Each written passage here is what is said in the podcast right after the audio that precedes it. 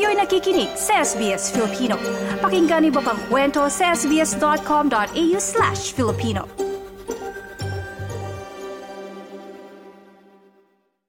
Magandang umaga sa iyo, Maridel. Tama ka, nandyan lang ako sa Melbourne nung nakaraang weekend.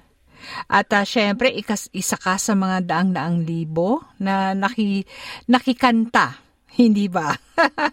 Oo, so nanood tayo dun sa Taylor Swift concert and uh, I would say parang ano, ah, Swift Magedon ang nangyari sa Melbourne dahil every anywhere you look, it's all about Taylor Swift. Oo, alam mo nung biyernes ng gabi nung pauwi ako, ang dami nang naka ano ah, naka costume. Suot-suot na nila yung uh, costume ni Taylor Swift na papunta doon sa MCG. At syempre, eh, dyan ba sa Canberra, eh, tila nga nawala rin ng mga tao.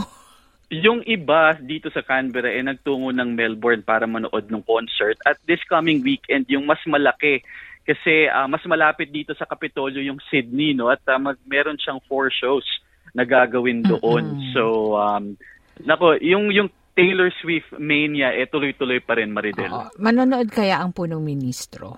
O, diba? Manonood siya. Manonood siya, Maridel. Oo, sinabi na niya na manonood siya Ayan, nako. So yan ang iaabangan ng marami, hindi ba? Saan kaya siya nakaupo? Sa obstructed seating o dun kaya sa, anong tawag doon, love package na sinasabi nila? Nako.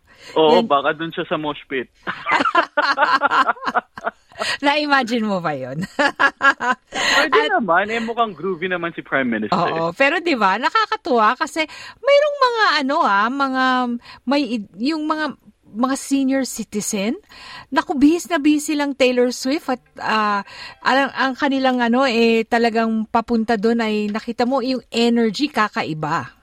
Oo, ib- ib- ibang klase yung energy. Kasi sa, sa Melbourne, Maridel, eh, three nights yun, 96,000 strong diba? ang audience. So, At syempre, kailangan rin tulad ng marami ni punong ministro ang mag-relax. Dahil nung unang dalawang linggo pa lang ng parlamento, eh, busy-busy na siya sa pagtalakay ng mga samot-saring mga issue tulad ng cost of living, hindi ba?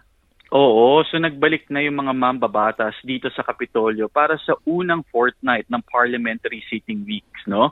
At uh, isa nga sa pinag-usapan is yung cost of living, kung paano ba masusuportahan ng gobyerno ang mga Australianong nagsa-struggle uh, dahil nga sa nagtataasang presyo ng bilihin. At alam naman natin, Maridel, na nag, uh, uh, nagsagawa naman ng review ang, um, ang ang federal government para tignan kung meron bang ginagawang price gouging no yung mga top supermarkets dito sa Australia at, tuloy-tuloy yan uh, Maridel. Ayan, at syempre yun yung mga uh, yung mga sinubaybayan ng marami dahil tulad ng marami ako mismo eh parang hindi na ako makahinga sa so patuloy na pagtaas ng halaga ng mga bilihin. Oo, pero may magandang balita naman Maridel dahil yung stage 3 tax cuts eh mangyayari yan uh, sa darating na Hulyo.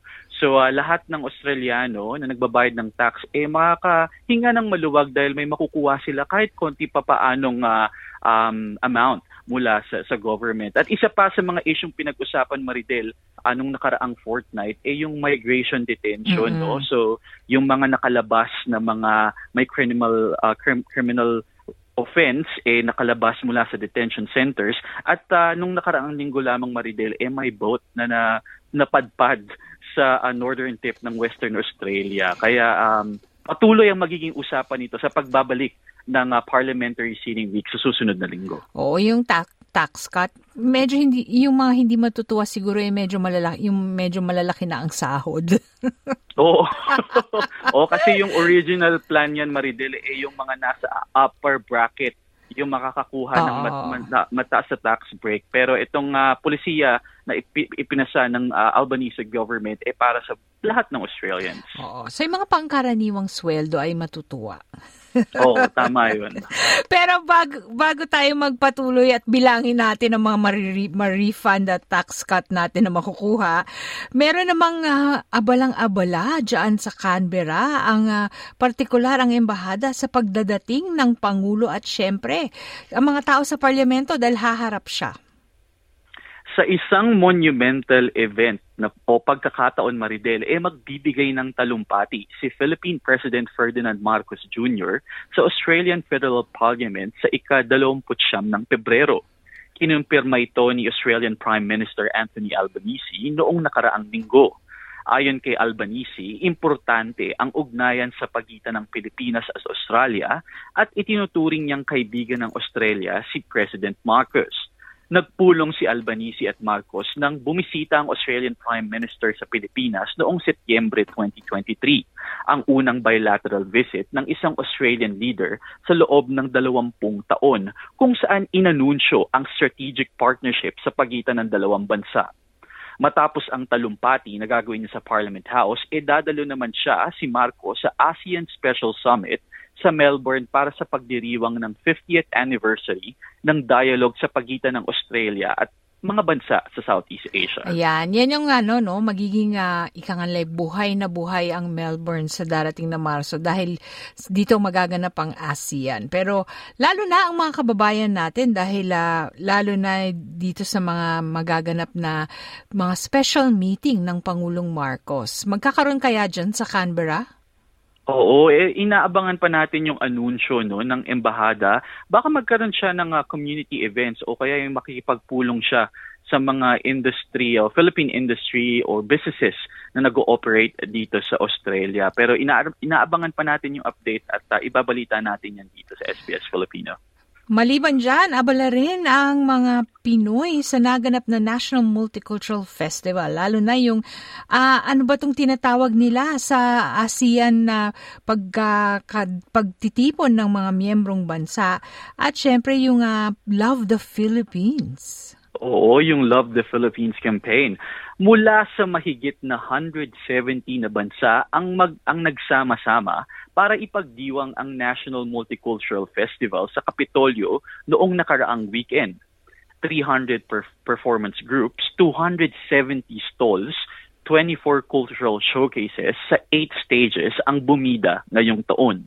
Hindi naman nagpahuli ang Love the Philippines stall na kabilang sa ASEAN Village. Nasa 1,400 na guests ang bumisita sa Philippine booth na may pa 360-degree rotating photo booth instant souvenirs at Philippine pineapple at coconut juice na ipinamahagi nila dun sa mga bumisita sa, sa stall. Nakilahok din ang Filipino community sa parade at nag-perform ang Central Coast New South Wales Sinulog Festival Group sa ASEAN Showcase. Tuloy-tuloy naman Maridel ang mga kaganapan dito sa Kapitolyo. Ang taunang Royal Canberra Show na may mga animal pavilion, motocross performance, fireworks at rides ay magaganap sa darating na weekend, ikadalamput-tatlo hanggang dalamput-lima ng Pebrero. Ayan. So, dyan ka ba ngayong weekend, Daniel? oh, nandito tayo sa Canberra this weekend kasi ano eh, uh, parliamentary sitting week ulit sa susunod na linggo. Ayan. Pero bago dyan ay magre-relax ka muna sa Royal Canberra Show. Oh, titignan natin yung mga ano, anim, yung pig racing. So meron silang pig racing, meron silang grand parade, Wow. Meron silang mga BMX um, display. Yun yung ano, tauna naman ginagawa yan Maridel dito at meron din silang uh, bukod dun sa mga performances and showcases and racing, and meron din silang mga rides. So parang perya itong uh, Royal Canberra Show. Yun yung nakakamiss sa Pilipinas, hindi ba? Yung uh, pag Pebrero kasi meron yung tinatawag na Feb Fair kung saan ako nag-aral. Tapos sa uh, mm. pamalalaman mong palapit na ng palapit yung bakasyon o tag-init dahil unti-unti nang nagkakaroon ng samot-saring mga perya, yung mga paaralan, hindi ba? Oo, eh, eh yung na-miss ko yung Caterpillar ride. O nga, tama. Sa school din namin sa Pilipinas, eh meron din ganyan. Yung Caterpillar ride. Pati yung Chubibo, no? Yung Ferris wheel, Oo. meron din. Pag so, yung, di, yung hmm. pag na-stuck ka sa taas, eh, hindi mo alam kung kailan ka bababa. eh, uh, dito sa Royal Canberra Show, eh, maraming mga extreme rides. So, dun sa mga daredevils natin na nakikinig sa atin ngayon, Maridel, eh, magtungo na doon sa Royal Canberra Show. Eh, bumili ng ticket. Kailangan ng ticket para sa entry. Ako, ang isa sa mga alaala ko sa mga perya, eh, yung, ano, yung giant slide. Ah. Naabutan mo ba yon? oh, parang alam parang alam ko yung giant slide. Sa Big Bang? oh. At saka yung mga laro Maridel, yung uh, dinadarts mo yung lobo o kaya Oo. naman eh nag uh, nagtotos ka ng uh, 25 centavo coin at pag bumagsak yon dun sa box na may price, eh makakuha ka ng either Oo. stuffed toy o cash o ano man. Pero parang ang hirap makakuha ng premyo, di ba? Oo, kaya kailangan talaga yung aim mo eh, eh magaling. Oo. Pero tuwag-tuwa ako kasi dito, pag dinadala ko yung mga chikiting ko sa mga perya, aba palagi kaming may uwi. Parang mas Oo. madali yatang makakuha ng premyo sa Australia. O di kaya mas asintado lang yung mga anak ko.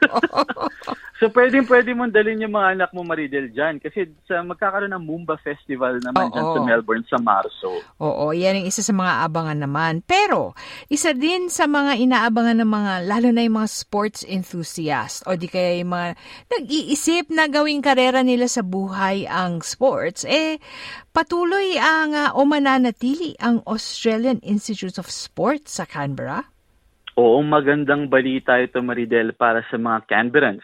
Inanunsyo ng federal government na mananatili ang Australian Institute of Sport sa Canberra matapos ang government review at plano na ilipat ito sa Queensland na mag-host ng Summer Olympics sa 2032. Gayunpaman, may concern ang Australian Sports Commission sa estado ng institute na ayon sa kanila ang kalidad ng accommodation ay below par na maaring mag-discourage sa mga atleta na nais mag-ensayo doon. Inaasahan na paglalaanan ng pondo ng federal government ang facelift ng stadium sa darating na budget announcement sa Mayo. Kabilang sa mga ire-redevelop ay ang Canberra Stadium na parte ng Australian Institute of Sport Precinct. Oo, dyan ang mga premyadong atleta nag-e-ensayo at ah, nagpapakadalubhasa, hindi ba? Oo, ibinalita na natin ito Maridel noong ah, mga nakaraang linggo dahil nga eh ang mga Canberrans ay tutol doon sa idea na ilipat ito sa Queensland dahil doon sa Olympics na ito ay ma- ma- strong institution na dito sa Canberra kaya masayang masaya yung mga tao dito. At syempre yung mga sports enthusiast ng mga Pinoy, isa yan sa mga pinapasyalan nila pag pumupunta sila sa Canberra. Oo, tsaka ano yung rugby team dito ng um, ACT, no? Yung sa NRL, yung Ra- Ca- Canberra Raiders, eh doon sila naglalaro sa Canberra Stadium na parte nga ng AIS. So, medyo, del- medyo, I would say medyo dilapidated na yung stadium na ito, Maridel. Kaya kailangan na talagang magkaroon ng major renovation. Ayan. So, abangan natin ang mga updates dyan. At uh, syempre, abangan natin ang mga kaganapan sa embahada, lalo na sa paghahanda ng nalalapit na pagbisita ng Pangulong Ferdinand Marcos Jr. dito sa Australia at pagharap niya sa parlamento. At syempre, mga karagdagang magandang balita rin ng mga tax cuts ang aasahan sa darating na Hulyo, Daniel. Tama yun, Maridel.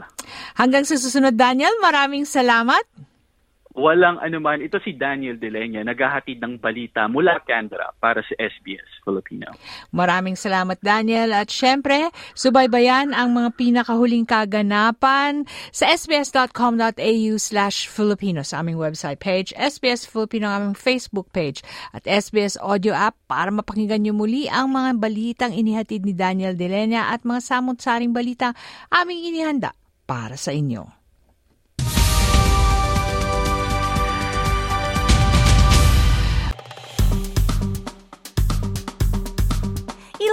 I-share, mag-comment, sundan ang SBS Filipino sa Facebook.